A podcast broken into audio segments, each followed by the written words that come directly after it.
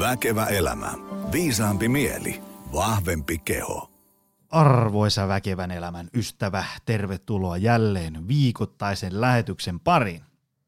Ähm, tänään me jutellaan, tarkastan täältä menusta, me jutellaan äh, loppuun palamisesta, masennuksesta, startup-yrittämisestä, merkityksellisestä duunista, työssä jaksamisesta, ähm, hillosta, treenistä, ravinnosta, unesta, palautumisesta ja muusta tällaisesta. Mutta ennen kuin me päästetään ähm, päivän vieraskin ääneen, niin äh, poikkeuksellisesti ähm, en halua kiittää äh, tämän viikon äh, tai kuluneiden viikkojen tuoreista tägäyksistä, äh, vaan haluan kiittää erityisesti siitä, että nyt tulee lähes, ei ehkä päivittäin, joka toinen päivä joku jollain viestimellä ilmoittaa kuunnelleensa kaikki tai lähestulkoon melkein kaikki äh, väkevä elämä lähetykset ja siinä on niin paljon kuunneltavaa, että en ehkä itse jaksaisi kuunnella, ellen olisi aina täällä studiossa paikalla, eli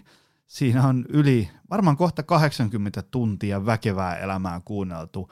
Ää, kova suoritus. Ää, iso kiitos teille kaikille. Päivän vieraskin täällä näyttää peukkua, että huh, huh. Tuota, tuota. Ää, me syöksytään päivän teemaan. Ää, tervetuloa meidän matalaan ää, Pasilan voimailu mökin pop-up-studioon. Tomi Kaukinen. Kiitos, kiitos paljon. Mä toi, tulin tosta, jos tuosta triplasta ulos ja kävelin tämän 10 metriä siitä tänne näin, niin meinas tuuli sieppaa miehen mukanaan. Mä oon just katsonut, että nyt on muutama päivä ollut tota, ää, niin rajua tuulta, että mäkin pelottanut lähteä aamulla töihin. Tuntuu, että meillä niinku kerrostalon parveke irtoaa aivan justiinsa. Joo, mun koira ei suostu edes. Se, tänäänkin ennen kuin piti tulla tänne, niin mä vein sen, niin se katsoi siinä kadulla ja mm, sitten se meni auton siihen vanteelle ja kusi sen auton vanteen päälle ja sitten kääntyi takaisin sisään meni nukkumaan. Sitten mä olin vaan, no niin, like a fucking boss. Tota, sä oot tehnyt väkevän nousun puhuja kaartiin vuonna 2019. Ää, tota, Apua. miten viime vuosi meni, noin niin kuin yleisesti? Kiva kysellä välillä näin kollegan juttusia, että, että kuinka on hommat mennyt, mikä meininki. Sähän, että sä, aloititko sä niin kuin huhtikuussa vai Joo. koskaan? Joo. Ja Joo. nyt, nyt eletään sitä nauhoitettaessa tammikuuta 2020, eli, eli niin kuin vuosi sitten kukaan puhujaskenessä ei tiennyt susta vielä mitään. En mäkään tiennyt, en mä tiedä vieläkään. Vittu, en mä taju, mitä tässä on tapahtunut. Ää, niin, mä siis, mun loppu niinku sairasloma huhtikuun eka päivä taisi olla.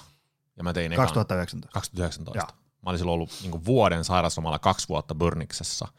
Um, ja en mä tiedä, jos se johtuu sit startup-elämästä tai mistä se johtuu, mutta mut siis mä oon aina mm, ollut yritykseni keulakuvaa ja ollut, tiedätkö, pitchannut ympäri maailmaa mun startupeilla ja mä luulen, että siitä on sitten siitä on sitten syntynyt niin paljon hyvää tarinamatskua, plus, plus että on, on seiso niin monella lavalla joka, joka paikassa, Tokiosta Singaporeen, you know, Jenkeissä, joka paikassa, niin, niin se esiintymistaito on ehkä sitten tullut siinä putsattua samalla, ja sitten kun siirtyy tota, puhujaskeneen, niin siinä on aika hyvä, hyvä perusta.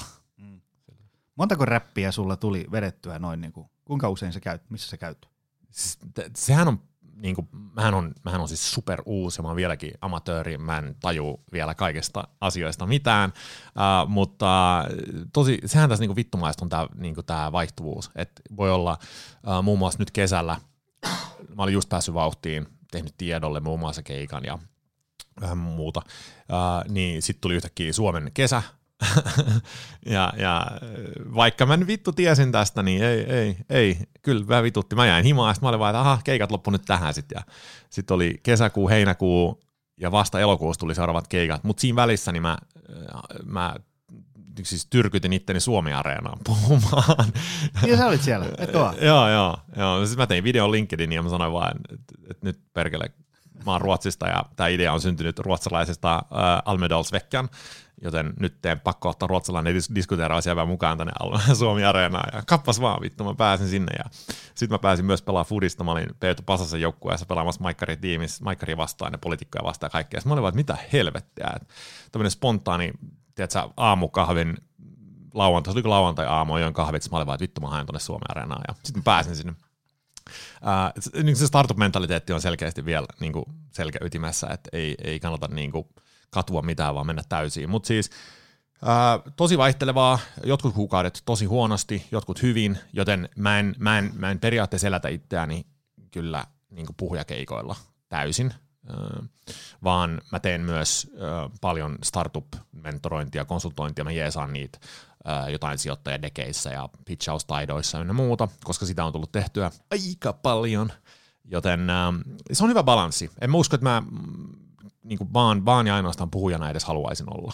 E, siis se on, se on tosi kivaa, mä, mä tunnen elävänä, kun mä teen sitä, mutta mut siis mä kaipaan myös muita juttuja. Joo, joo. kyllä se niinku, um, tässä oli Ilkka Halava istui siinä penkissä tovi sitten, tosiaan semmoinen, jos nyt ajatellaan, että itsellä on joku 80-100 semmoista valmennusta kautta luentoa vuodessa, niin tuntuu sille, että huhu, ja Ilkalla oli Kova. kuitenkin 203 vai 4.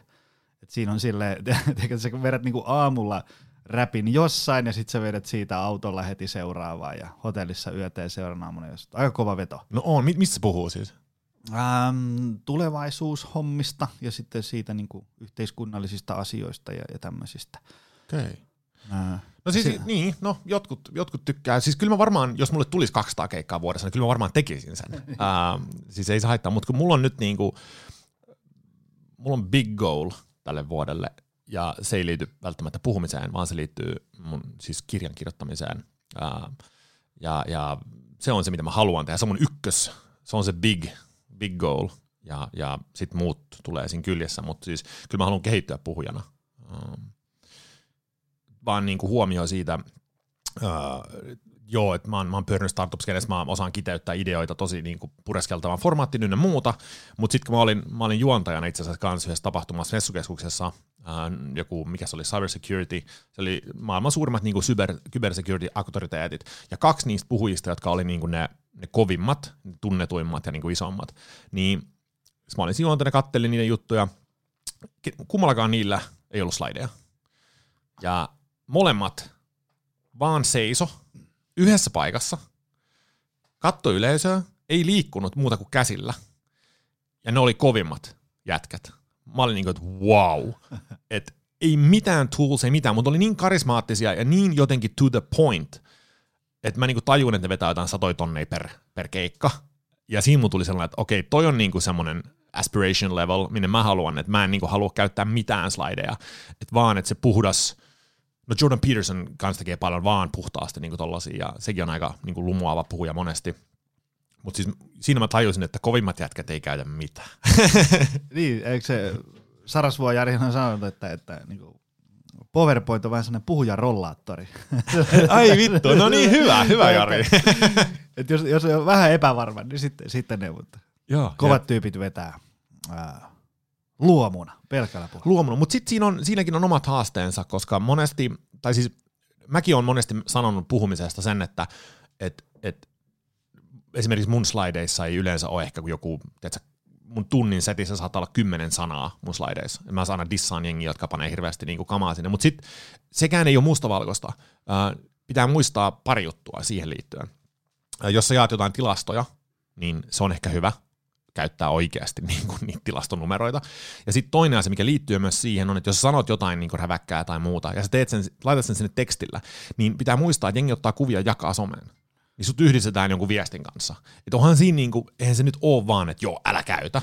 Että totta kai sä voit käyttää, jos se on oikeasti niin kuin, tarkoituksenmukaista. Et, et, joo, joo, joo, joo. Ja sitten varsinkin, jos ollaan, niin kuin, no ne on sitten tietysti joku koulutus vai joku seminaari, vai niin. jos on semmoista niin kuin jotain ammatillista. Tiedätkö, Kyllä jossain lääkäriseminaarissa, niin kyllä siinä on nyt hyvä, että ei jää niinku mielikuvituksen varaan kauheasti, että mitä Just näin. tarkoitellaan. Kaikilla on aina paikkansa. Kyllä. No mutta hei, äh, sut tunnetaan License to Fail miehenä. tota, se osoite oli, otan sitten License to Piste. Fail. niin se, semmoisenkin päätteessä. No vittu, mä olin ihan yllättynyt, koska ja. mä istuin parvekkeella silloin uupumuksessani ja siis äh, mä en tiedä mitä mä teen.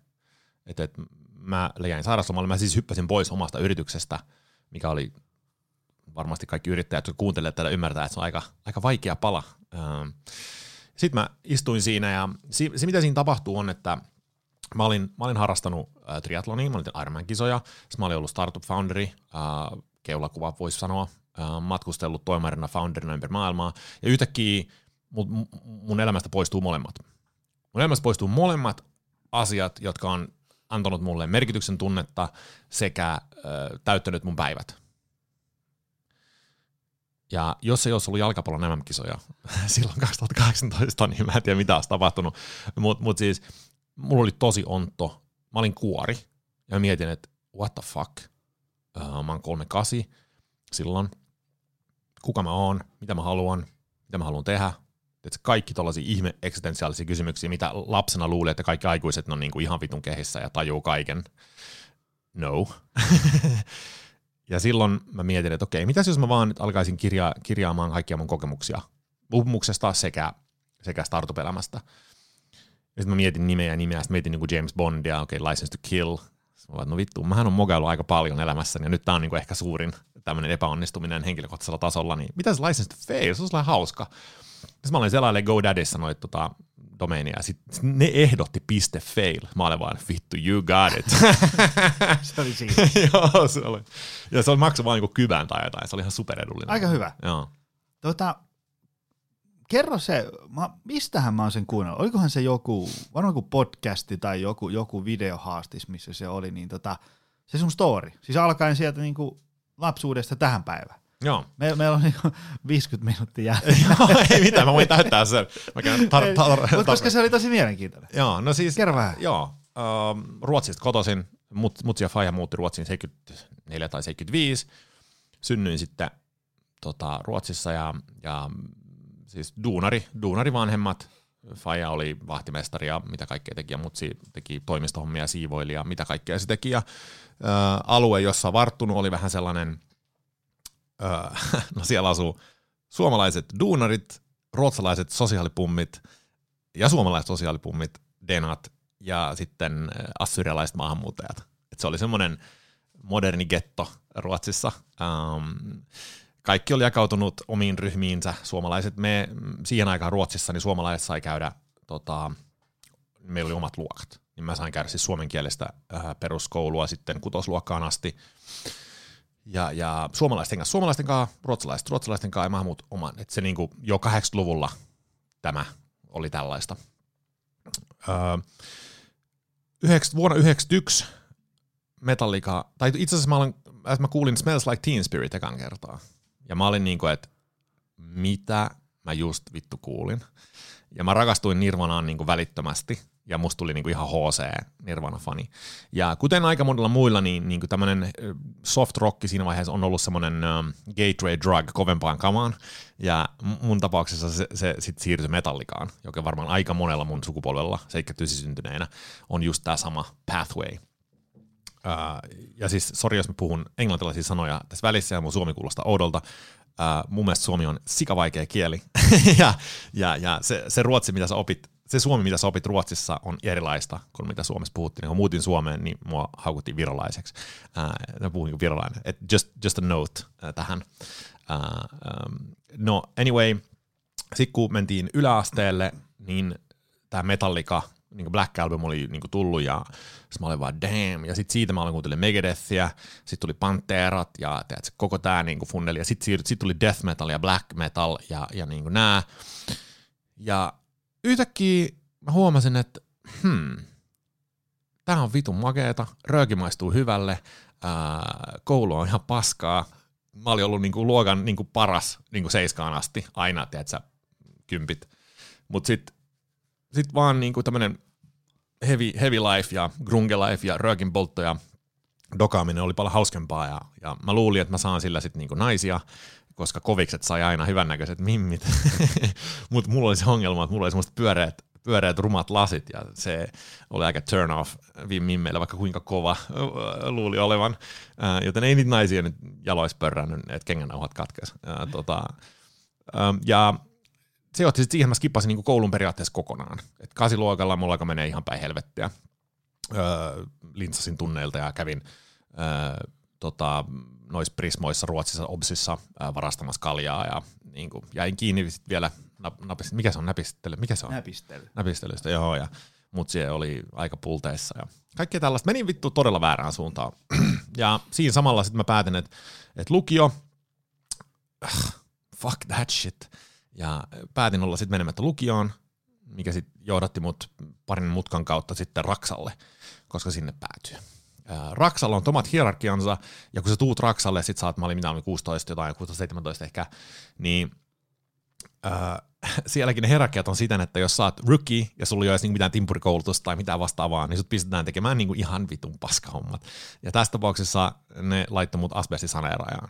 Ja se on siis, jos, jos ette tiedä, niin se on unelmahomma nuorelle miehelle. Tota, eli semmoinen sininen tai valkoinen puku päälle, eristetty sitten semmoinen maski, sitten laitetaan kahden neljän tota, mikä se on, tota, kylpyhuoneeseen tai, tai niin vessaan, ja sit sä oot siellä, ne teippaa oven kiinni ulkopuolelta, ettei tule mitään asbestipölyä, ja sit sä oot siellä kolme tuntia, porailet niitä, hiki, hiki valuu, sä et saa ottaa mitään pois, ja sit kun sä oot valmis sen kanssa, sä oot niinku, että vittu vihdoin, niin on näin, okei, okay, seuraava, sä oot niinku, että ei vittu. Mä joka aamu herään hirveä tota, vatsa, vatsakipu, ahdistus, mä olin, että apu, mä en halua tehdä tätä, tämä on kauheata, mä simuloin että mä olin, mulla maha kipeä, mä olin kipeä, mä otin lopputilejä raivopäissään, niin että mä en tule ikinä takas. Ja sitten kun oli himassa ja rahat oli loppu ja tiedätkö, tonnikalla purkit oli syöty, niin sitten piti nöyränä tulla takaisin duuniin. Ja näin se meni sitten pari vuotta, kunnes mut sitten niinku promottiin, tai mä sain ylennyksen sitten Tukholman metroon. Ja se oli itse asiassa siinä vaiheessa, mä olin niin kuin, että jes, että vähän jees, koska kaikki oli haikailu niitä Tukholman metrohommia, koska ne oli siis yöhommia. Meillä alkoi duunit yhdeltä yöllä ja loppu neljällä, silloin kun metrot ei kulkenut. Ja meitä oli semmoinen 20 hengen tiimi, aika paljon suomalaisia, suuri osa suomalaisia. Me saatiin pimeät massia, me saatiin yölisät ja tietysti kaikki nämä. Siis siihen aikaan, tämä oli 99 tai jotain, niin, niin tiedätkö, netto euroissa oli tässä 3000 kuussa.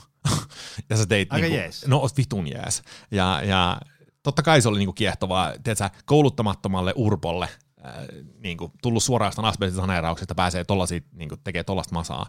Ja mulla oli päivät vapaat, no tietenkin kun mä oon niin urpo, niin mä menin sitten ostaa käytetyn S-Mersun, mikä kuuluu tietenkin tähän suomalaiseen meininkiin.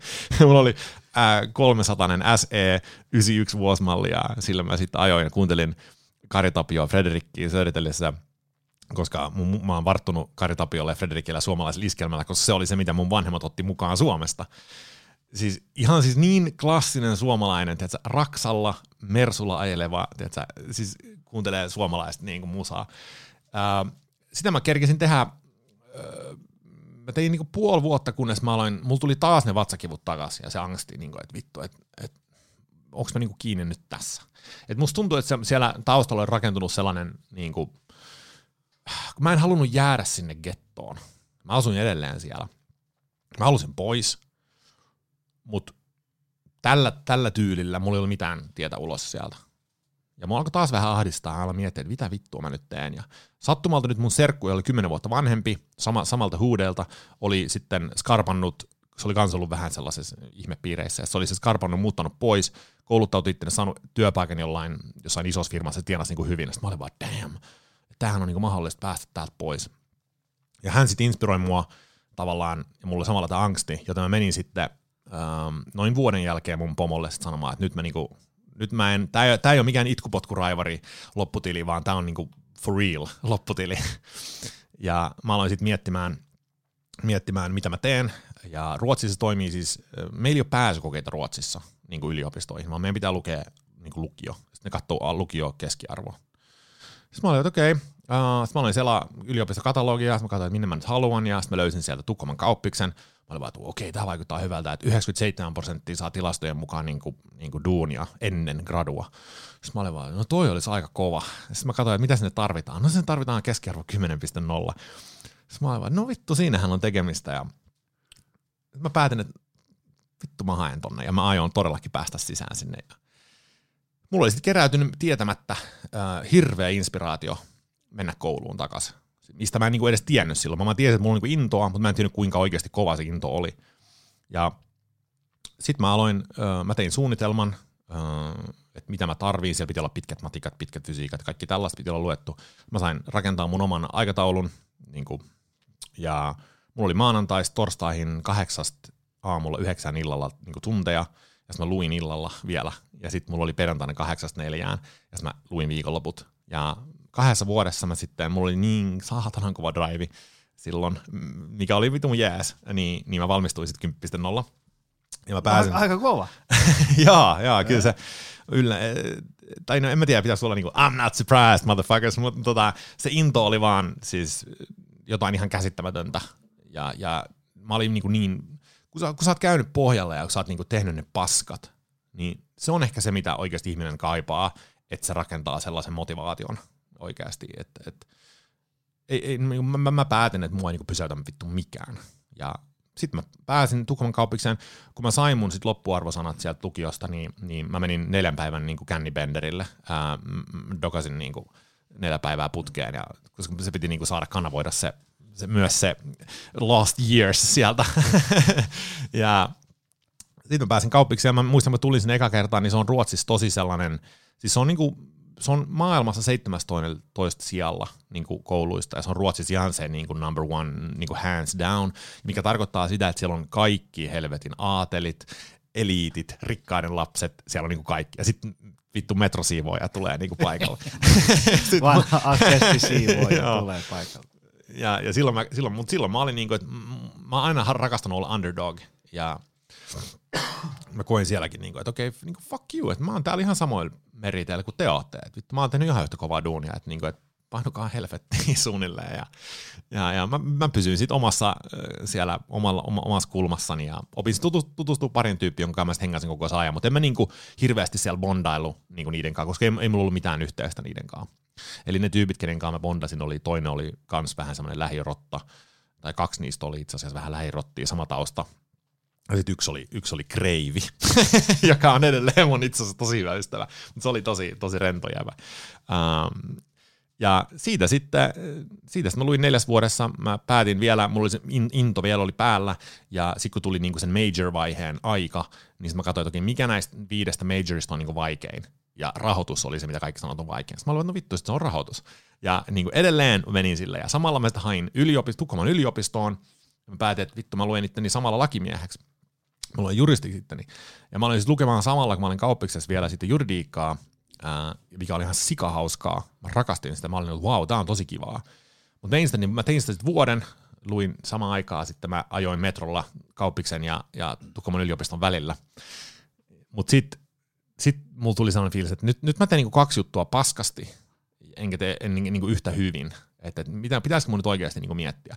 Mutta siinäkin jo silloin oli tämmöiset hirveät paineet opiskelijoilla tavallaan, että meni se huhuja, että sä et saanut edes duunia, jos ei sulla ollut tuplagradua. Sitten elettiin tämmöisen ihme, niin että mitä vittua mun pitää niin tehdä, että mä oon parhaassa koulussa, mutta se ei niin riitä, mä tarvitsen vielä yliopisto. Ja sitten lopulta mä olin vaan, että ei, ei, ei, niin ei. Mä, mä luovutan, että nyt munkin niin inspiraatio alkaa niin loppumaan. Ja mä sitten päätin, että okei, minkä näistä mä otan. Että lueks mä, lueks mä loppuun itteni, lueks mä itteni juristiksi vai lueks mä itteni kauppatieteen maisteriksi. No sitten mä olin vaan, että okei, missä mun mahdollisuudet saada duuni on, on paremmat? No se on KTM. Ja sitten mua vitutti myös se, että juristit, juristien urapolku on yleensä aika sellainen niin kuin set in stone. Ei aina, mä tiedän, että juristit on reagoinut tähän, mutta se on monesti niin, että sä meet analy, niin associate-tasolle, että pikkuhiljaa rakennat itse partneriksi ja tulee osakas ja bla bla. Aika semmoinen lineaarinen. Niin kuin. Ja sitä mä pelkäsin, joten mä päätin, että nyt law school jää, jää väliin. Ja valmistuin sitten Tukholman kaupungista 2006. Uh, sain duuni ennen gradua, uh, joten ne lunasti lupauksensa. Mutta ei se niin helppoa ollut, mitä ne, mitä ne oli sanonut silloin. Ja siinä kun mä sain duunin, mä pääsin semmoiseen kansainväliseen rahastoon duuniin. Ja mä en unohda ikinä mun ekaa päivää.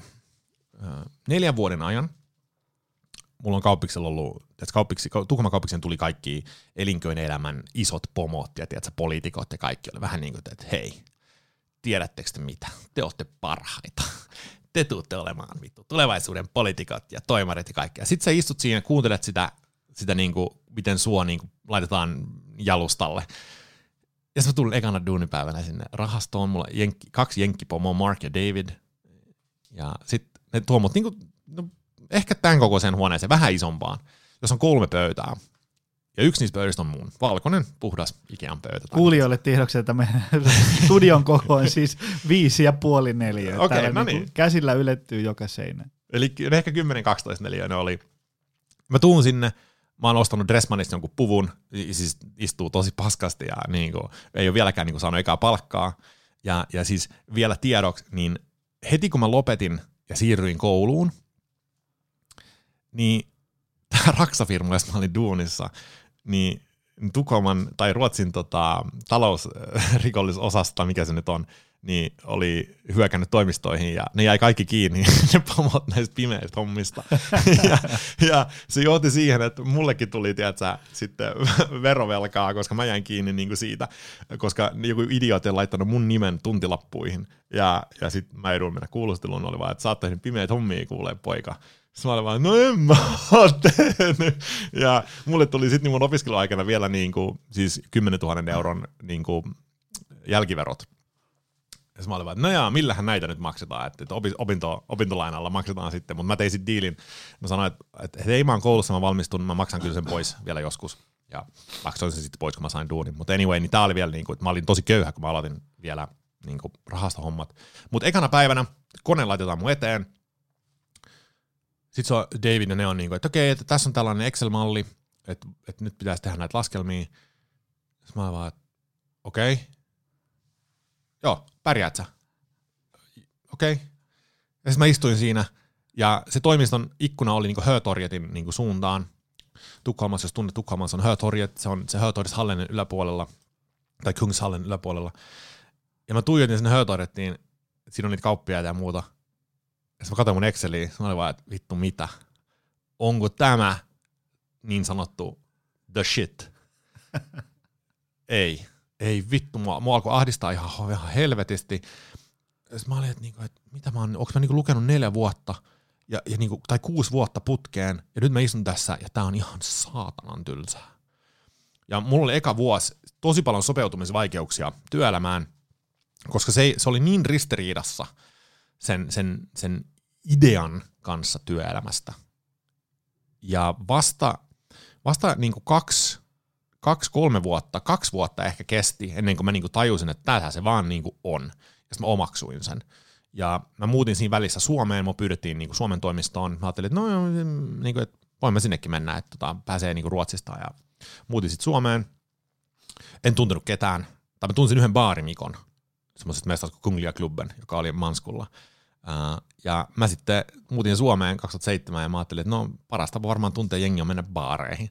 Ja mä aloin sitten hengaa siellä Kunglia Klubbenissa ja dokailin siellä ja opin tutustumaan tosi aika moneen ihmiseen sit sitä kautta. Ja sitä kautta mä rakensin sen ystävyyspiirin niin kuin tavallaan kännissä. Mä oon rakentanut mun sosiaaliset suhteet Suomessa. Joten siitä se sitten lähti ja mä sitten parin vuoden päästä sain lisää vastuuta. Mä sain JP Morganin kansainvälisen investointipankin portfolion itselleni ja, ja siitä sitten mä aloin tuntemaan, että okei, tässä on niinku, tässä on vastuuta, ja vastuu monesti riittää niinku, eh, siihen, että sä saat jonkinlaisen merkityksen tunteen. Joten mä otin se vastaan, ja, ja niinku, mä tein sit sitä, se oli hauskaa, mutta samalla raskasta, mutta sitten se, mikä teki siitä kivaa, oli, oli sitten, että siitä sai rahaa, ja aika kivastikin. Ja mä muistan, sitten joskus, olikohan se 2010-2011, kun mä olin alkanut tienaamaan jo jonkin verran, ja siis me ei puhuta mistään miljoonista, me puhutaan sado, niin kuin sadasta tonnista ehkä vuodessa tai jotain. Et ei mitään megasummia vieläkään. Siinä oli nimittäin tullut öö, pankkikriisi tullut siihen just kun mä olin aloittanut hommat, niin kaikki ne olikin tullut, tullut duuniin kaksi vuotta ennen mua, ne oli tienannut paljon, mutta mä, mä, mä jäin nuoleen näppejä siihen pankkikriisin takia sitten. Uh, mutta anyway, uh, mä sain ekan eksistentiaalisen äh, kriisin maun suuhun, kun mä sain mun ekan bonuksen. Mä sain, mä sain 16 000 euroa. Ja saata oli 2007 tai mä luulen jotain tällaista. Ja mä sain 16 tonnia plus mun kuukausipalkka oli jotain neljää jotain siihen aikaan. Ja mä sain sen. Sitten mä olin, vaan, mä olin ihan vitun onnessani. Mä, mä juoksin toimistolla, että apua 16, mä en ikinä nähnyt näin paljon rahaa, tiedätkö näin. Ja mä olin jotain 27-vuotias sitten mä soitan kaikki mun kaverit läpi ja sitten kerron niille, kuinka iloinen mä oon, että mä sain nää. Ja sitten kun mä olin tehnyt ne kaikki soitot, sitten mä olin vaan, okei, okay, m- mitä nyt? Sitten mä soitin parille Suomi-frendille, että he mennäänkö, niin kuin, mennäänkö syömään, mennäänkö baariin tai jotain. Kaikki oli vaan, että en vittu jaksa, että nyt on väsynyt. Niin mä istuin sen illan, jolla mä sain 16 tonnin bonarin. Mä istuin yksin Svenska Teatterin, siis teatterin raflassa ja söin pihviä ja itkukurkussa. Ja mä olin niin kuin, että what the fuck? Ei tää raha nyt kaikkea tar- niin merkin, merkinnyt. Mutta sitten mä olin vaan, että okei, ehkä sitten kun saa vielä enemmän, niin se paranee. ja mä sitten jatkoin duunia ja tuli isompia bonuksia, tuli 25 kiloa ja niin tällaisia satteja. Mutta sitten jossain vaiheessa, kun mä olin hankinut kämpän, sisustanut sen, mulla oli koira, mimmi, kaikki niin nämä paikallaan. Niin sitten tuli sellainen, että okei, mulla on nyt tilillä massia, mutta mä en ole onnellinen. Ja siinä alkoi niin kuin mun, mun poistuminen sitten työelämästä pikkuhiljaa. Ja vuosi, siis 2012, mä olin jo vuoden ollut tällaisessa niin kuin angstissa ja mä olin miettinyt yrittäjyyttä ja kaikki tällaista. Ja sitten mä päätin, että ei vittu, nyt pitää tehdä jotain. Ja mä perustin sitten ekan startupin 2012 yhden toisen tyypin kanssa ja, ja meidän ekan firman nimi oli GTFO Ventures, eli Get the Fuck Out Ventures, ja se oli semmoinen, tiedätkö, fuck you corporate maailmalle. Ja siitä sitten lähti mun startup-ura, ja ensimmäiset pari vuotta tehtiin kaikki mahdolliset virheet, mitä tehtiin. Mitä se teitte muuten, niin kuin, mikä se teidän busines on? No niinpä. No kun, siis mä tulin siis finanssimaailmasta, rahoitusmaailmasta, ja en mä tiennyt teknologiasta niin mitään. Ja tämä idea tähän itse asiassa tähän, tähän startuppiin lähti 18-vuotiaan kesätyöntekijän toimesta. Eli meillä oli 2011 vuonna kesätyöntekijä, Oskar-niminen jäbä, joka tuli istumaan siis mun, mun pöydän viereen, ja hän, eikä ensimmäisenä päivänä hän, hän nukahti. Hän ehkä tajusi korporaatimaailman, kuin tylsää se on niin kuin heti. Mutta mä olin niin kuin, että dude, että aika paskan ensivaikutelma, että sä nukahat niin kuin vartin päästä. Sitten se heräsi siitä ihan rauhallisesti ja se oli vaan, että no ei, ei mä oon narkoleptinen, että tässä on tällaisia. Sitten mä olin vaan, että okei, selvä. Sitten mä en jutellut sen kanssa pari viikkoa, mutta sitten osoittautui, että se oli semmoinen, niin jos, on, jos sä oot kuulija nähnyt Rain Man-leffan ja Raymond Babbitt, niin tämä jäbä oli sellainen, että, että niin osas laskea jotain saatana kvanttimekaniikkaa tyyliin ja, ja keskustella moraaliongelmista ja niin metafysiikkaa. Sanoin, mitä vittua? Mutta sitten, että se ostaa kahden euron jäätelön vitosen setelillä, niin se on näin, mitä mä saan takaisin? Niin kuin tyyliin niin. Mutta mut sitten mun mielestä oli niin kiehtova hahmo, että mä sanoin sille sitten 2011 vuoden syksyllä, että hei, että jos sulla joskus tulee idea johonkin, mitä vaan, niin voin jeesaa sua siinä. Kesti kolme viikkoa, niin se soitti ja sanoi, että siinä on idea. Ja se idea oli siis kalenteri, sovellus, ja, ja se, se, se, hänen mielestä modernit kalenterit, jotka on niin kuin vertikaalisti, että sä selaat niin kuin ylös ja alas, että hänen mielestä ne oli, niin kuin, äh, mitä mä sanoisin, counterintuitive.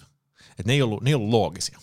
Joten hän halusi tehdä äh, digitaalisen kalenterin, joka oli äh, analogisen kellotaulun muodossa, jossa palaverit olisi sitten semmoisia niin pizzasliceja, tai siis niin kuin sliceja, mikä oli niin kuin intuitiivisesti paljon fiksumpi, koska sä näkisit heti, miten sun päivä miltä se näyttää, missä on raot on, niin kuin tosi, tosi niin kuin intuitiivisesti. Ja mä tykkäsin siitä ideasta silloin.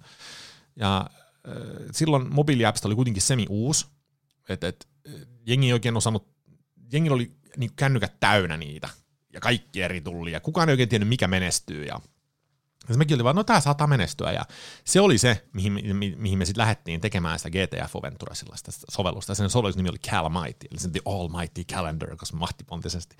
Ja me ei koodaa, me ei tajuttu äh, teknologiasta oikeastaan hevo paskaa, me, me ulkoistettiin meidän devaus, ja s- s- sillä tilillä, millä oli ollut rahaa aikaisemmin, minne bonukset oli tullut, oli, olikin yhtäkkiä tyhjä. et, et sinne meni oppirahat. Ja sitä me tehtiin pari vuotta ja opittiin sitten tosi paljon. Siitä sitten spin-offattiin sellainen tuote kuin mun ottelut, joka sitten koosti kaikki Suomen harrasteurheiluaikataulut yhteen paikkaan. Se sitten menestyi ihan hyvin. Ähm, me ei onnistuttu oikein monetisoimaan sitä hirveän hyvin. Ja sitten vasta kolmas yritys, ähm, tämä Sportacam, tämmöinen sosiaalinen mediasovellus, se sitten äh, vei meidät Espanjaan. Ja, ja ihan siis sattumalta, sattumakaupalta. Ja mä en tiedä kuinka syvälle mä menen niin tässä, tässä tarinassa, mutta tota, anyway me voin vähän fast forwardaa sen tota Espanjan kuitenkin ja öö, vietiin tuote sattumalta Espanjaan, me oltiin saatu yksi kontakti FC Barcelonaan ja, ja vähän eri paikkoihin ja me sitten mentiin Espanjaan ja tehtiin pieni turnee, tuossa 2015 ja saatiin sitten mukaan, ähm, jos mä otan tämän turneen tässä vielä nopeasti, kun se on mun mielestä ihan hauska, hauska miten, miten voi päätyä uudelle markkinalle. Eli me oltiin, me oltiin Suomessa yritetty puskea tätä sportacamiin, mutta ei ole oikein maistunut. Ja me päätettiin sitten, mitä tässä oikein tehdään, että me, oltiin, me pelättiin meidän kolmatta failurea, että vittu meneekö tämäkin nyt päin helvettiä. Ähm, tai siis toinen oli niin kuin, ihan ok. Mutta anyway, mä sitten menin lunchille yhden friendin kanssa, espanjalainen frendi Stefan, ja hän sitten mainitsi, että hei, että, että, että mä kuulen, että, että, että, että, teille, että ei ihan niin lähtenyt tämä homma, että, että mitäs jos te kävisitte niin kuin tämmöisessä startup-konfassa Espanjassa, tämmöinen kuin Startups in the Sun. Sitten mä olin vaan, okei, okay, mi, mi, mitäs siellä on? Ja se oli vaan, no se on nyt torstaina, että et, et, et, et siellä on niinku kuulemaan FC Barcelona jotain tyyppejä ja jotain telefonikan niinku jabia. Ja sitten mä olin, okei, okay, öö, mitäs tämä maksaa? Se oli vaan, no siis mä luulen, että se oli jotain viisi tonnia kahdelta. Että siinä on lennot, hotlat, kaikki. Sitten mä olin vaan, että okei, meillä on vittu kymppitonni vaan niin kuin firman tilillä, että aika, aika iso riski on tässä ottamaan. No sit se oli vaan, no vittu me tapaa tätä tyyppiä, joka järjestää sen, se on Suomessa nyt. Ja se oli vaan, no vittu todellakin. Ja sitten me mennään johtokafeihin kamppiin, ja sitten se, se jäbä on siellä. Sitten mä olin vaan, että okei, hei, ymmärrän nyt tämä tilanne, me ollaan startupi, tämä on aika iso raha meille ja tämä on tosi nopea aikataululla. Että jos sä, jos sä katot mua silmiin ja puristat mua kädestä ja lupaat mulle, että me saa päästään tapaamaan nämä, niin sitten me lähdetään. Ja se oli I promise, I promise. Mä olin no vittu, sit lähdetään. Sitten pukattiin liput ja lennetään sitten Alicante ja mennään siitä Mursiaan. Ja me tullaan sinne mestoille. Ja se mesta on niin kuin tämän salin kokoinen. Mä olen näin, mitä? Aika tyhjää. Täällä ei ole niinku ketään. Mitä vittua täällä kaikuu, kun mä puhun. Siellä oli joku sata ihmistä. Mä olin, onko tämä nyt tämä vitun messu? Mutta se osoittautuikin helvetin hyväksi. Ja siinä mä tajusin, että pienet messut on monesti tosi hyviä, kun sä pääst niinku juttelemaan ihmisten kanssa. Ja me päästiin tosiaan, tämä jäbä lunasti lupauksen, me päästiin juttelemaan yhden ähm, FC Barcelonan hallitusjäsenen kanssa ja sitten telefonikan ja muiden kanssa. Sitten me että Espanja aika hauska, että et, et, et, katsotaan. Ja monesti kun sä saat käyntikortin joltain tuollaiselta niin isolta hefeltä, niin se ei, ei välttämättä kyllä vastaa sitten enää siihen mailiin. Et se on vaan semmoinen että se courtesy move, niin sanotusti. Ja me tultiin himaan takaisin Suomeen, me oltiin vähän innostuneita Espanjasta, oli lämmin ja kaikki oli mukavaa. Ja laitoin sitten mailin tälle, tälle Barcelonan jävälle, joka sanoi sitten, että joo, voidaan ottaa Skype. Mä olin, että mitä vittua. Okei. Okay. Sitten mä olin Skypesen kanssa. Sitten se sit sanoi vaan sit ohimennen, että hei, et jos teillä on joskus, niin kuin, jos olette tulossa Barcelonaan, niin tulkaa ihmeessä toimistolle käymään, että voidaan jutella. No, no arvaa, jos meillä oli matka vittu Barcelonaan sattumalta tulossa. Ja me juteltiin yhden Madridin konsultin kanssa, ja se sanoi vaan, että jos teillä on joskus niin kuin, Madridin ohi, niin tulkaa juttelemaan. Sitten vaan, että no nyt sattumalta on myös Madridin tulossa. Ja sitten kolmas jävä oli Almeriassa, Etelä-Espanjassa, se sanoi, että no jos teillä on, no sama juttu, joo, joo, joo, ollaanhan me tässä just suunniteltiin tota reissua ja bla bla bla.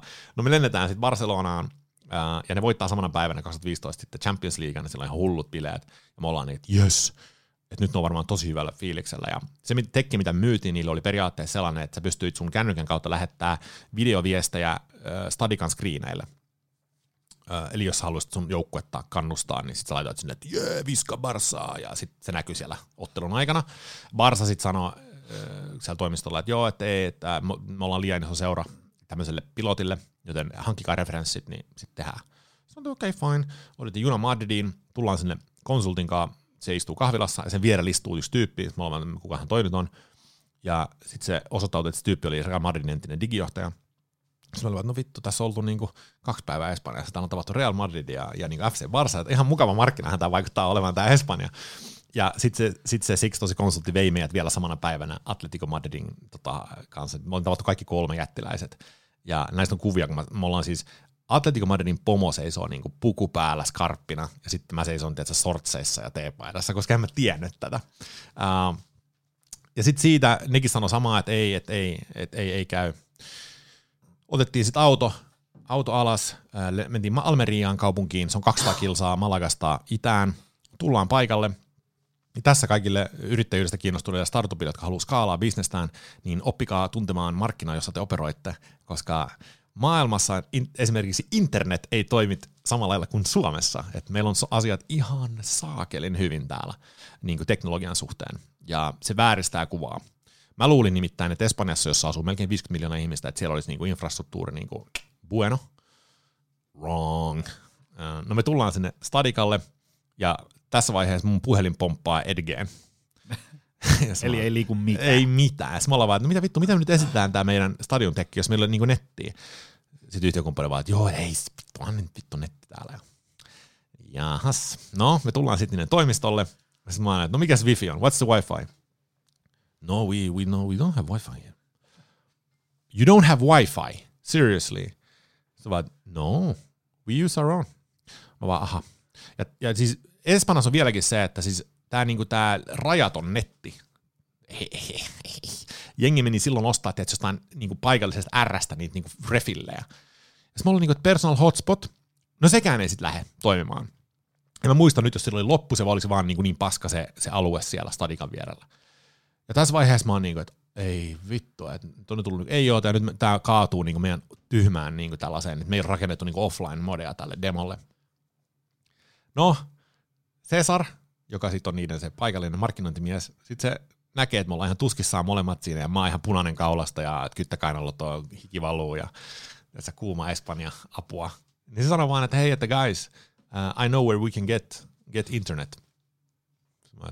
Okay, where can we get internet?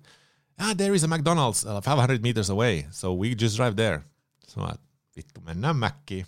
Ja mä ajetaan sitten Almerian McDonald'siin, tilataan rannet ja kahvit, saadaan nettikoodi ja esitetään meidän tekkiselle ja sitten uh, me tehdään diili sitten Almerian McDonaldsilla. Me ensimmäinen espanjalainen diili ja pari kuukautta sen jälkeen sitten se alkaa toimia siellä stadikoilla ja se osoittautui ihan mukavaksi.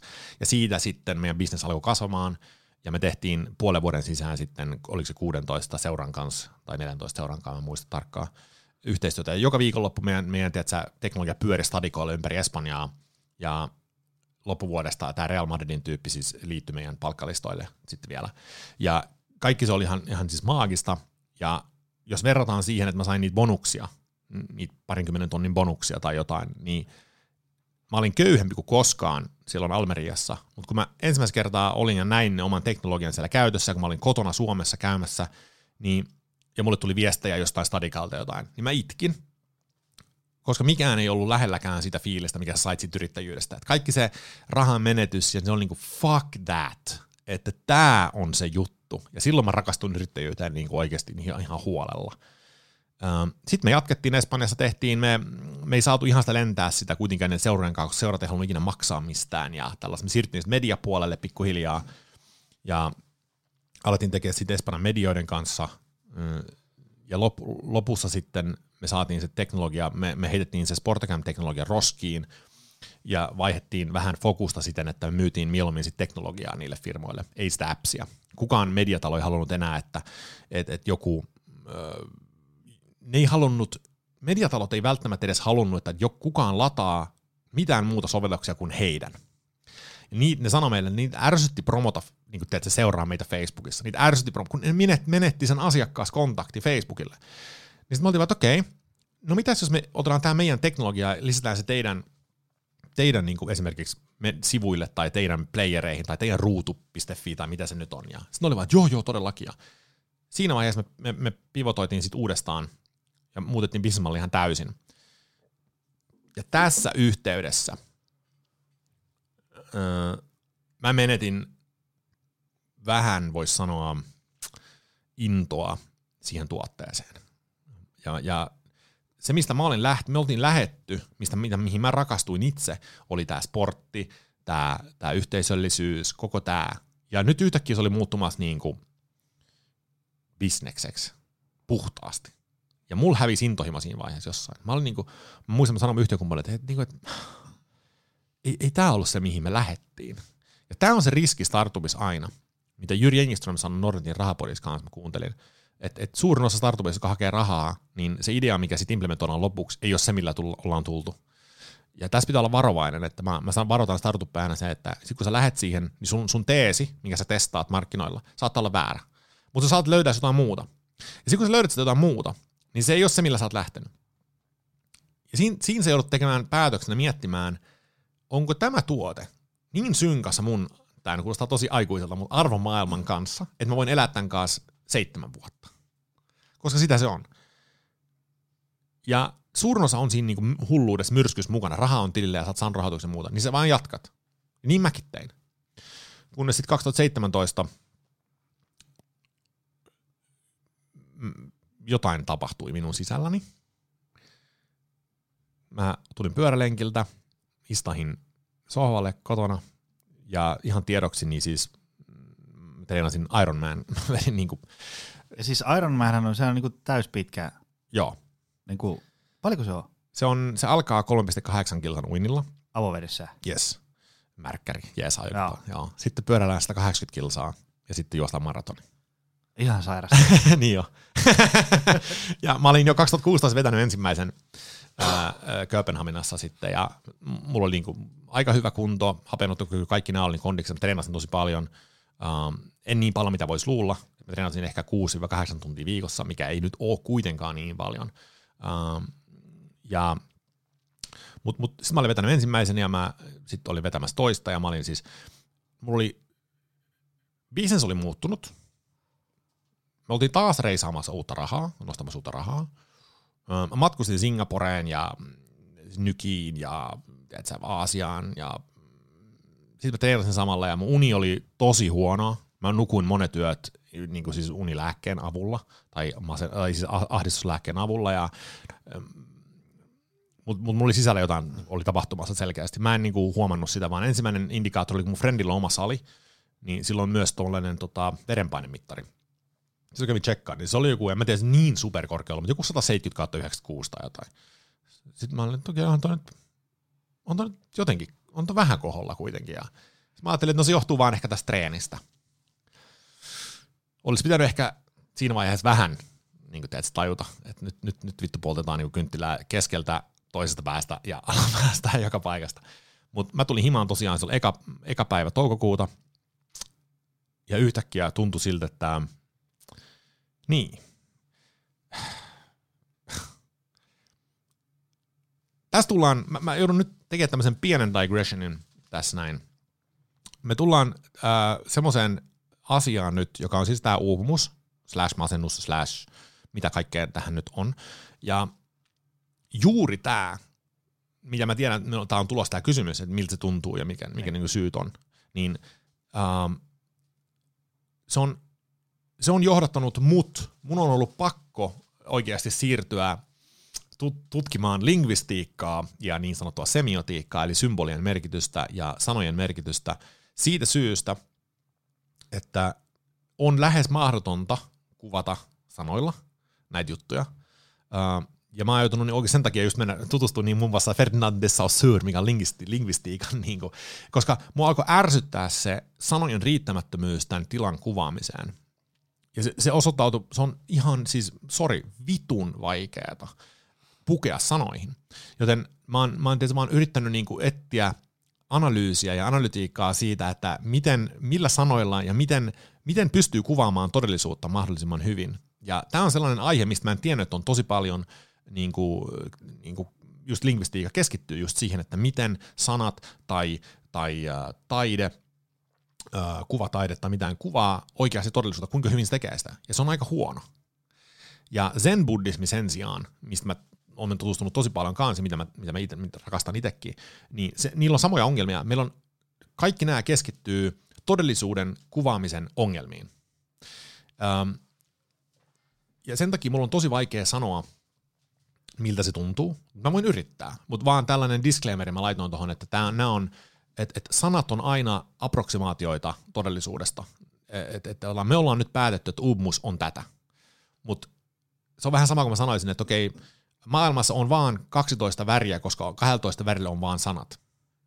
Ei. Maailmassa on jotain, vittu, mitä se on, jotain triljoona väriä, mutta meillä on vaan sanat 11 niistä, tai 12 ei se tarkoita sitä, että niitä vaan on, tiedätkö? Ja sen takia tämä on niin saatanan kompleksi ja monimutkainen issue, joka on vaikea kuvata, mutta mut sanotaan näin, että se mitä mulle tapahtui oli, oli se, että um, um,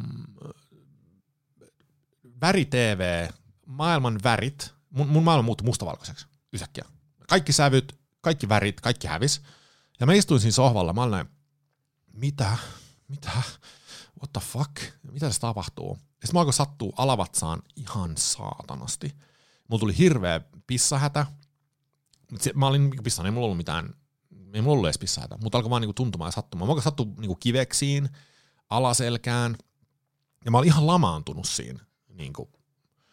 Se mä olin, mitä vittua. Ja se meni suihkuun, mä menin tota, vappu, din, vappu aamiaiselle Mimmin kanssa. Mä sanoin sille, niinku, että toi nyt on, että uh, mulla on niinku outo olo. Se oli vaan, no mikähän se voisi olla sitten. Mä, en, mä, en mä tiedä, mä, mä, mä menen lääkäriin. Ja, ja siitä sitten mä menin lääkäriin seuraavana päivänä heti. Mä oon tosi hypokondrinen. mä haluan heti tietää, että mulla on mitään, koska tiedätkö, mä oon sellainen, mä oon sellainen jäbä, joka, joka jos mulla on hedari, niin mä googlaan aivosyöpä. niin, niin, niin mä haluan, että, että niin mennään niin heti. Ja menis lääkäri, lääkärillä vaan, että ajaa, että okei, sitten me tehtiin perus eturauhatutkimukset ja sitten kokeili vähän mun jotain tätä kiveksiä. Ja sitten oli vaan, että ei tässä mitään, että tota, ota melatoniini, niin saat nukuttua. Sitten mä olin vaan, että aha, selvä. Torstai, tämä oli maanantai, oliko tämä maanantai-päivä, niin torstaina mulla oli niin kauheat tuskat, äh, kun menin nukkumaan, mä olin menossa nukkumaan, että mä, mä otin, mm, siis mä otin taksin Hartmanin sairaalaan päivystykseen, ja mä otettiin siellä virtsanäytteet, verikokeet, teki myös ultraäänetutkimuksen, alavatsan ultraäänen, kivesten ultraäänen, ja kaikki oli vaan, että pff, ei, ole, ei, ei sulla mitään. Se oli vaan, well, it doesn't feel like that. Ja tämä jatku. Mä juoksin sitten vielä seuraavan viikon aikana urologilla ja mä, mä tein vielä yhden ultraäänen lisää ja kaikki oli vaan, että ei ole mitään. Pystyykö se käymään niinku töissä samaan aikaan? Vai, öö, vai niinku, öö, mi, mi, mihinkä kohtaan aikajanaan tämä asettuu? Tämä on toukokuu 2017 ja mä, mä muistan, mä lensin Tukholmaan, mä, mä, mä lukittaudun hotellihuoneeseen, mä, mä olin siellä ja mä, niin kun, kun mä en tiennyt, mikä mun on vikana. Mä, mä pystyin ajattelemaan jotenkuten, mutta mut siis kaikki vaati vaan helvetisti energiaa ja kaikki vaan sattuu koko ajan. Mä, mä sain mun urologilta, mä sain jotain tässä kipulääkkeitä, ei ne auttanut mitään. Mutta kun en mä, en mä tiennyt tässä vaiheessa, että kun en mä tajunnut, että et, et, et joku uupumuksen tai masennuksen symptomit vois olla fyysisiä, Mä luulin vaan, että sä oot tosi väsynyt ja teet näin.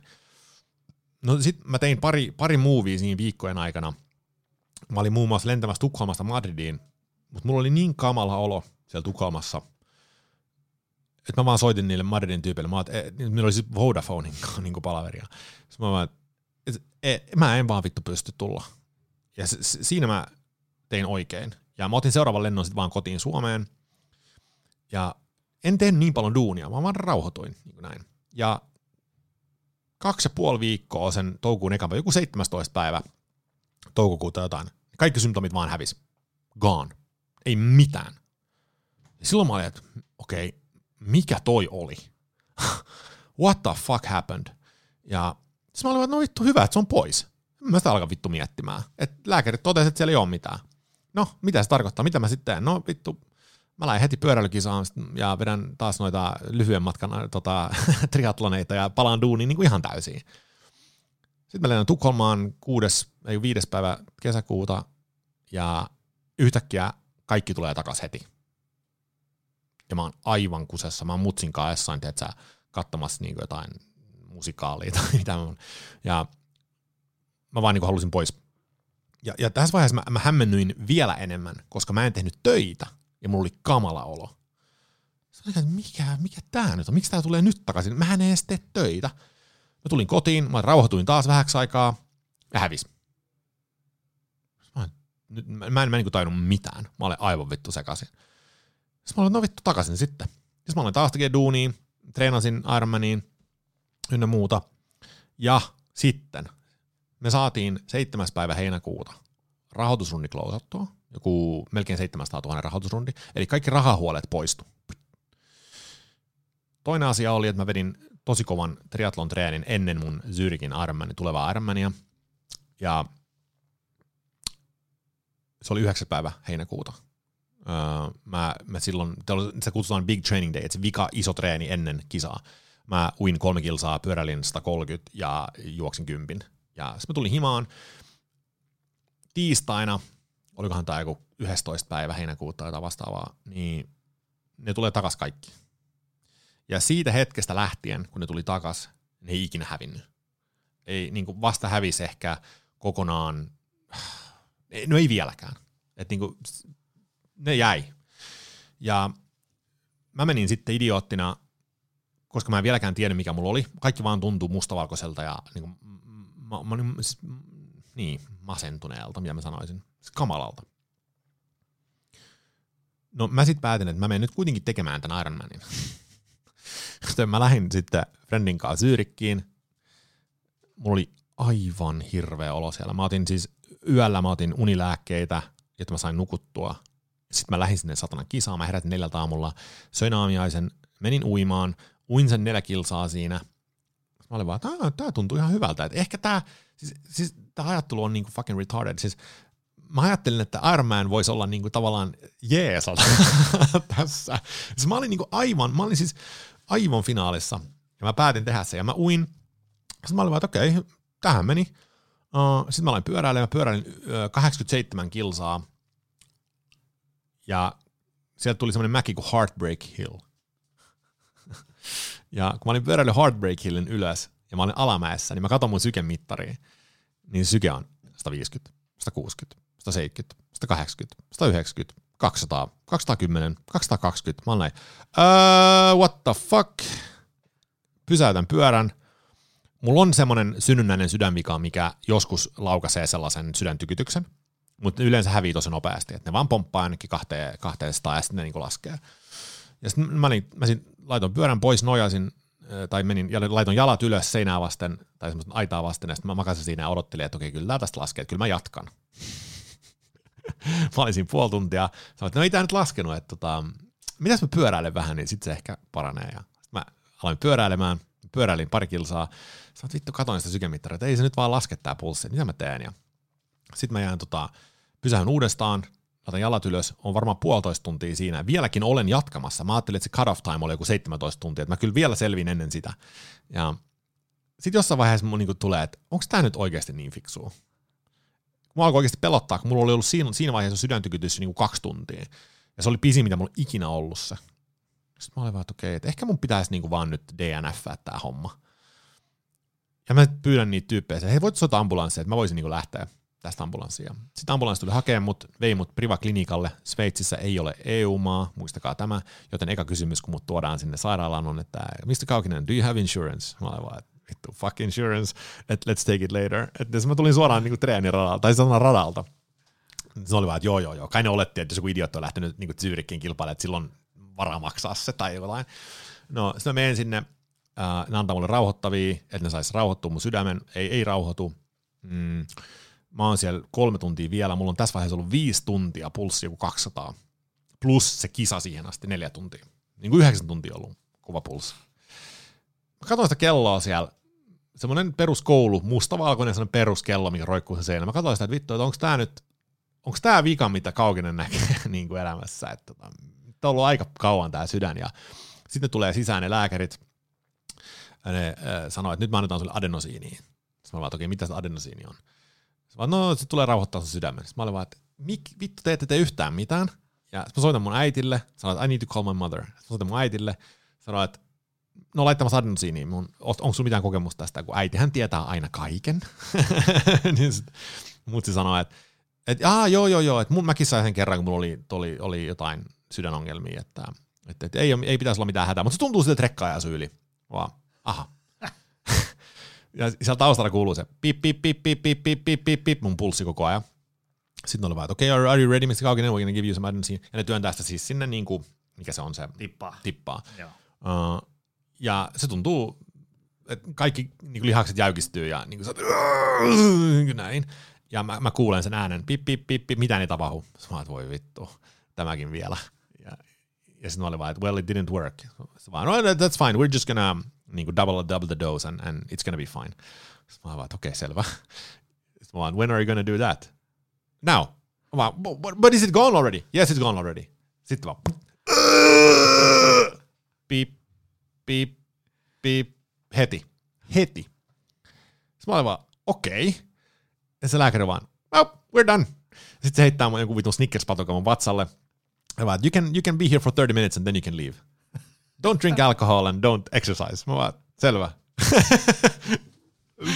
ja, ja, mutta mut, siis, niinku, tämä meni tosi pitkäksi tämä niinku, koko juttu, mutta tota, se mitä sitten niinku, tapahtuu on, että ää, mä tuun kotiin ja mä puukkaan uuden armeenin. The fucking stupidity. Ja heti kun puukkaan sen, mulla tulee kauhea angsti taas. Ja onneksi mä odotin viikon, sitten mä, sit mä cancelan, sitten mä niinku peruin sen. Ja si, si, sen jälkeen mä siis matkustin firman kanssa, mä olin äh, Kuala Lumpurissa, äh, Singaporessa, äh, Espanjassa, ja joka päivä oli vaan sellaista, että äh, kaikki mitä mä tein menetti merkityksensä. Mulla oli koko ajan pissahden tunne. Mä juoksin lääkärillä äh, koko ajan. Mä kävin kolonoskopian joka tekemässä, eli hanurin se juttu. Äh, se ei ole niin paha teille, jotka on, on tekemässä sitä, don't worry. Äh, se ainoa, mikä on epämukavaa, on kun ne kääntää sitä siellä suolistossa. Se on hieman epämukavaa, mutta itse penetraatio ei ole niin paha, mitä luulisi. Tota, mutta mut anyway, uh, ja lääkäri sanoi, että ei ole mitään, ja tässä vaiheessa mä oon tehnyt kaikki. Mä sanon yleislääkärille, että mä oon nyt tehnyt vittu kaikki tutkimukset. Mä oon tehnyt kolme ultraääntä, mä oon tehnyt kolonoskopiat, verikokeet, virtsanäytet, mulla ei ole mitään. Se oli vaan, että no nyt sen on pakko olla sun päässä. Menen psykiatrille, psykiatri että joo, että nämä on aika yleistä, että nämä, nämä totta, tällaiset niin uupumukset ja masennukset manifestoituu fyysisellä kivulla. Et silloin kun ei kuuntele sitä alkua, ja se alku oli siis tämä verenpaine, unettomuus ynnä muuta, mutta kun mullahan oli niitä standardia. Eihän mä tajunnut, että ne on ollut tapa mun keholla olla niin kuin, että dude, niin kuin calm down. Sanoin, että silloin kun ei kuuntele niitä tekoja signaaleja, niin se yleensä siirtyy fyysiseksi. Silloin mä olin että ahaa. Ja sitten se oli vaan, että hei, ota näitä mielellä lääkkeitä, venlafaksiiniin. Sitten mä olin vaan, no kuule sen ota. Ja mä lisäsin meditaatiota, mä sä, yritin tehdä rauho, rauhoittavia vähän venytyksiä ja muuta. Ja mä tein sitä kolme kuukautta, mutta mun oleva paheni ja paheni ja paheni. Uh, mä voin sanoa näin, että mä en ole ikinä ollut siinä niin, niin pitkällä siinä, että mä, että mä olisin niin kuin, harkinnut itsemurhaa, mutta mä voin sanoa näin, että jos se olotila, missä mä, olisin, missä mä, missä mä olin pahimmillaan, ja ne, ne mustat synkät tuntemukset olisi jatkunut vielä silloin, että mä niinku tavallaan tajuan, miksi jengi päätyy siihen ratkaisuun, koska jossain vaiheessa elämää se voi olla niin tuskallista, että se ei niinku mitään tietä ulos siitä. Ja siltä se tuntui monesti, että mä yritin lähteä kävelylle, mä yritin nukkua, ja niinku se, mä yritin niinku, tavallaan niinku lähteä pakoon sitä tunnetta, mutta kun se ei lähtenyt mihinkään, niin mä voin kuvitella, että jos se jää niinku vuosikausia päälle, että et, et sä et enää koe, että mitään niinku jeesaa. Maaliskuussa vasta mä sitten niinku alistuin näille mielenlääkkeille. Ja maaliskuu 2018. Joo. Silloin mä olin, että okei, mun on pakko kokeilla näitä. Ja mä, mä en halunnut, mä, se tuntui, tuntui tappiolta, koska tiedätkö, kaikki ihmiset, jotka masentui ja burnout, oli mun mielestä silloin vähän niin kuin luusereita. Niin että vittu, ei ne kestä, tiedätkö, kovaa hommaa. Et mä olin ihan yhtä kova dumaamaan ihmisiä, mutta kappas vaan elämä vähän potkii ja tekee nöyremmäksi. Niin sitten tota, mä olen vetänyt niitä, mitään ei tunnu. Mielelläkin ongelma on se, että se ekat 6-7 viikkoa ei välttämättä tunnu missään. Uh, Mutta sitten, koska se ei tuntunut missään, niin mä huhtikuun lopussa sitten 2018 sanoin sitten mun hallitukselle ja yhtiökumppanille, että kuulee, I can't do this. Ja, ja se, se viimeinen kulminaatiopiste oli periaatteessa silloin, kun mä olin lähdössä, mä olin lähdössä kotoota duuniin, ja heti kun mä käännyin tavallaan duunin suuntaan, niin mun kroppa meni ihan sekaisin. Mä olin vaan, damn, onko toi niinku toimisto niinku kryptoniittiä? Uh, ja mä, mä, mä kuitenkin päätin mennä toimistolle, ja heti kun mä tulin toimiston ovesta sisään, niin mulla tuli aivan kamala olo. Ja mä istahin siihen meidän toimiston sohvalle, ja mä sanoin, niinku, että apua, mä en pysty olla täällä, että tää on niinku radioaktiivinen. Ja sitten mä lähdin siitä pois. Ja se oli vika kerta, kun menin toimistolle. Ja se, siinä, siinä, siinä lopputili. Ja, ja siitä se sitten lähti. Huh. Tiedätkö, tämä story oli siinä mielessä aivan käsittämättä hyvä, että sä oikeastaan vastasit kaikkiin näihin kysymyksiin, mitä oli tässä, tässä matkan varrella. Tota, otetaan lyhyesti. Ähm, Ups. Kun, kun mä käyn kääntymässä firmoissa, niin mut usein soitetaan sinne, että, että meidän jengi on väsynyt, ne on puhki ja, ja tuu tu jeesi. Sitten mä lähetän sinne niin kuin kyselyyn, että ihmiset voi niin kuin anonyymisti kertoa. Hmm. Niin hyvin usein, ähm, no okei, mä, mä puhun paljon elintavoista, niin totta kai ne puhuu, että kiinnostaisi tietää syöminen, liikkuminen, palautuminen ja niin edespäin. Äh, tota, mikä on sun mielipide? Onko työelämä nykyään ikään kuin, niin kuin rikki lainausmerkeissä? Siis silleen, että, että se ei ole vaan niin kuin homo sapiens nisäkkäälle enää hyväksi. Vai? Siis, vittu, you said it. ja, ja mä luen nyt tosi hyvää kirjaa, mikä nimi on The Primate Change. Uh, ja siis kyllähän, siis Harari vähän puhuu tästä, uh, Johan Hari puhuu tästä tosi paljon, silloin se Lost Connections uusi kirja, ja mä sanon, mä oon tosi niin kuin, tavallaan, mä kirjoitin just tästä LinkedInin niin kuin, jutun, ja tosiasia on se, että ei, ei, se ei ole vaan, tämä on niin monimutkainen, tämä on tosi kompleksi, ja et, et vaan sanotaan, että se on työelämä tai että se on tätä tai tätä, that's making it easy. Uh, meillä on rakenteellinen iso ongelma. Uh, siis joka osa-alueella elämässä asiat, me, me puhutaan, me puhutaan tiedätkö, kehityksestä. Vittu, mikä kehitys? Mitä sä, mitä sä, mitä sä, mitä sä mietit kehityksenä? Okei, joo, teknologia on kehittynyt. Uh, no mitäs meidän keho? Miltä kaikki nämä masennuskäyrät, pahoinvointikäyrät, liikuntaelinsairaudet, miltä se käyrät näyttää? Voidaanko puhua oikeasti kehityksestä? Niin kuin, että fucking are you serious? Ei. Siis se, joka puhuu kehityksestä, pitää silloin oikeasti määritellä, mitä se kehitys se tarkoittaa, koska ihmisen kannalta tämä kehitys on ollut vaan negatiivista. ja mä sanoisin, että meillä on tämä kokoaikainen, äh, tämä koko tällainen vitun digitalisaatio tekee meistä idiootteja. Ja mä luulen, että tulevaisuudessa me tullaan, tulevaisuuden ihmiset tulee katsoa tätä, tätä homo sapiens, e, niin kuin mitä puhutaan, antroposiin, niin kuin tätä niin kuin tavallaan aikakautta. Vähän niin kuin, että me tullaan olemaan että homo retardicus – koska me, me ei enää ajatella, meidän syväajattelu on long gone. Me ollaan tosi reaktiivisia, me nukutaan huonosti ja, ja niin kuin, äh, siis työelämä on vaan osa sitä. Ja mähän on siis tosi, tosi brutaali ja kri- kriittinen, varsinkin korporaatioelämälle. Ja monestakin syystä. Siis mä voisin puhua tästä vielä tunnin, kun mua vittu ärsyttää, että et, et me niinku paasataan nuorille ja tällaisille, että et, et, se joku – taloudellinen menestys on, on se niin kuin avain. Ja se, sitä sä saat täältä ja täältä ja täältä, niin kuin, että oh come on, että ei, ei se tule sieltä. Mutta kaikkien pitäisi niin kuin tajuta itse, että mä nyt sano kenellekään, älä tee sitä, vaan tee se. Sitten katsotaan, miten sun keho reagoi siihen.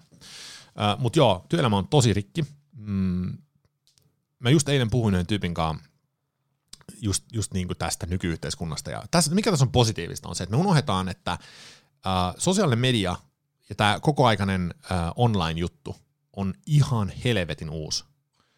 Kuusi vuotta. Mitä se voisi olla? Kuusi vuotta mm. ehkä. Siis alle kymmenen. Ja nyt jo on vastaliike. Meillä on nyt jo ihmisiä, jotka on että tämä on ihan päin helvettiä.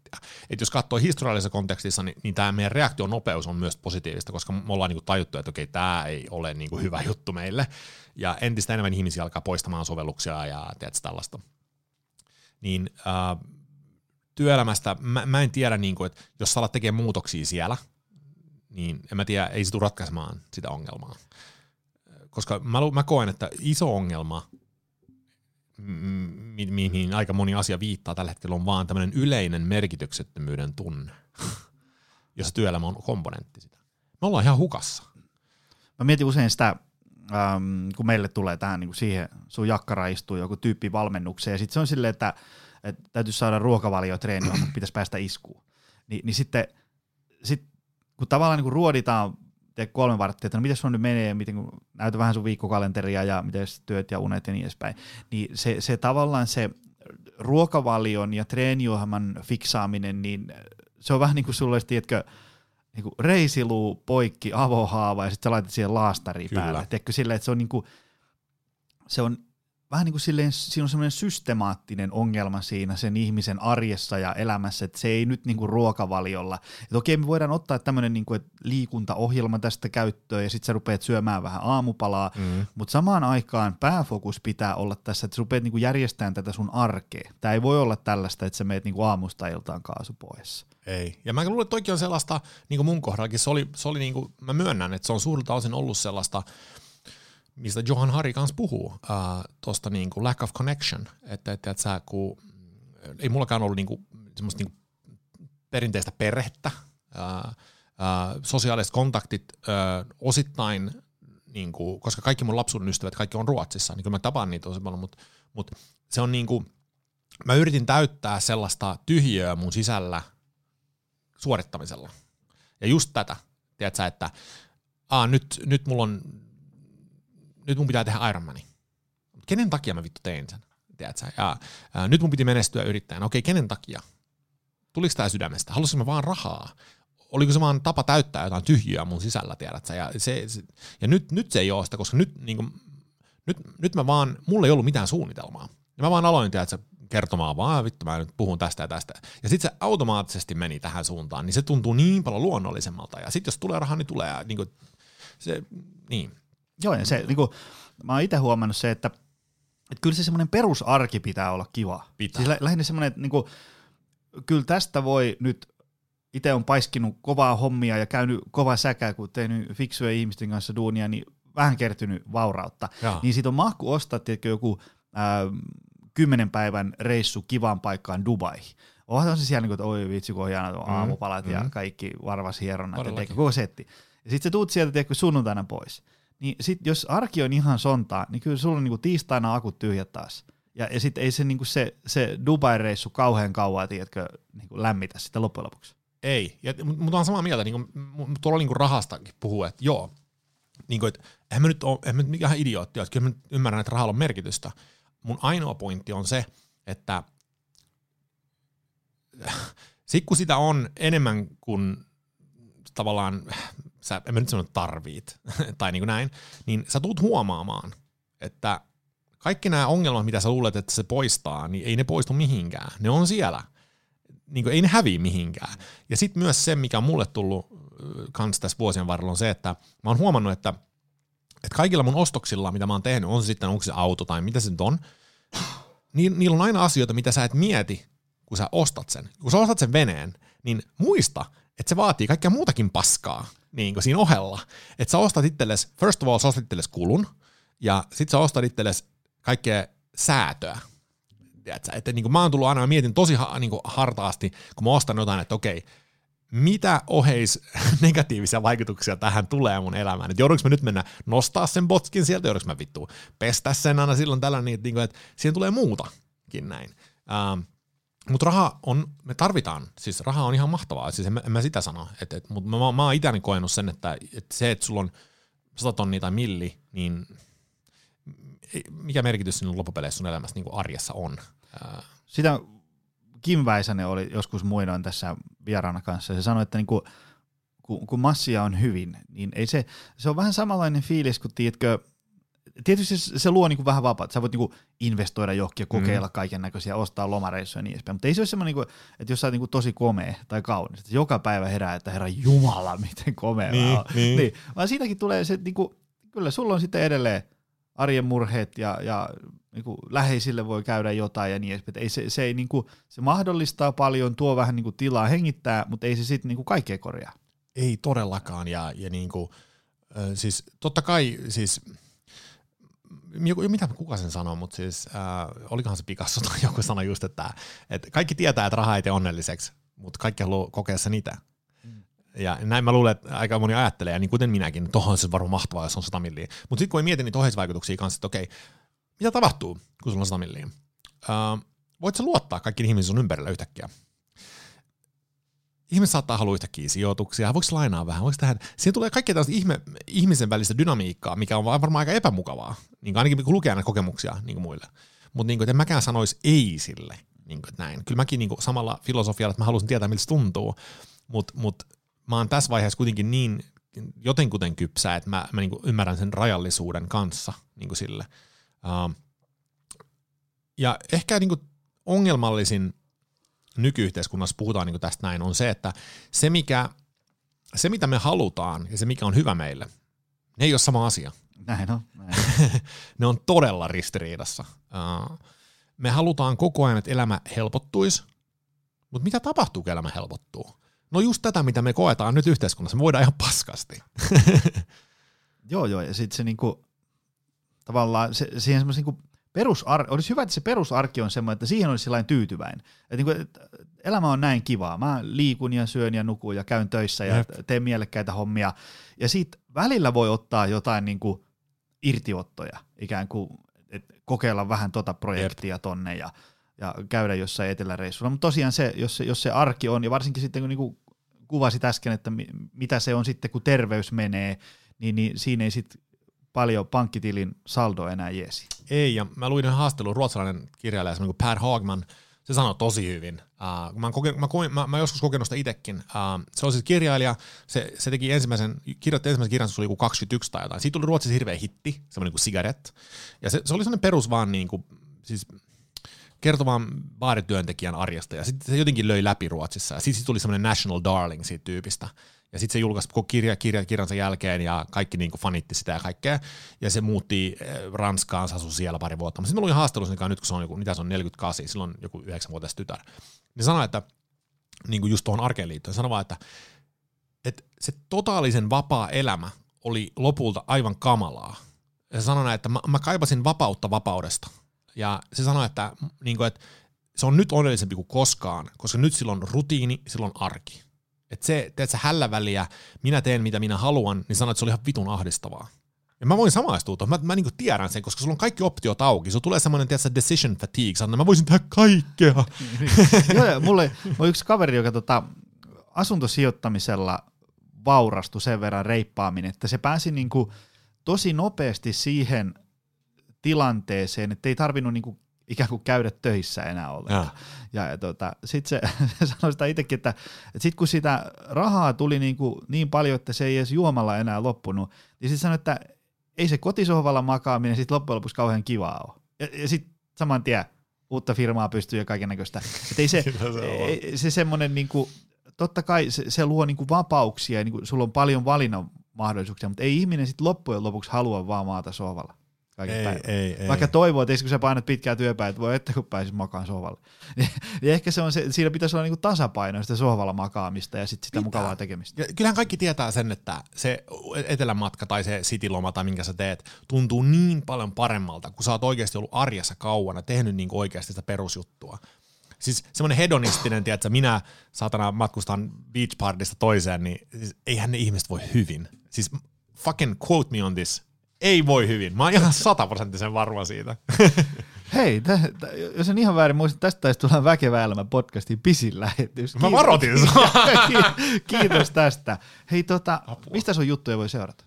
Uh, no siis, uh, mulla tuli lomalla eksistentiaalinen kriisi numero vittu 50, ja, ja mä päätin vähentää mun somea tosi paljon, joten LinkedInissä saa lisätä uh, Tomi Kaukinen, Siinä mä postaan suurimman osa mun kamoista. Ja sitten tietysti mulla on sivusto tämä license2.fail, eli se on license c li, li, li, se. Li, likenke. Likenke. Niin. Joo, se oli hyvä, koska jengi panee aina väärin. Ja sitten mulla on myös, äh, jos haluaa lukea uupumuksesta ja mitä mä puhuin tänään, niin mulla on uupumus.fi. Se oli vapaa Mahtava. domaini.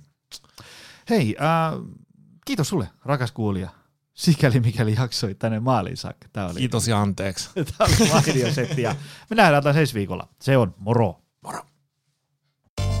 Tutustu lisää aiheeseen optimalperformance.fi ja opcenteri.fi.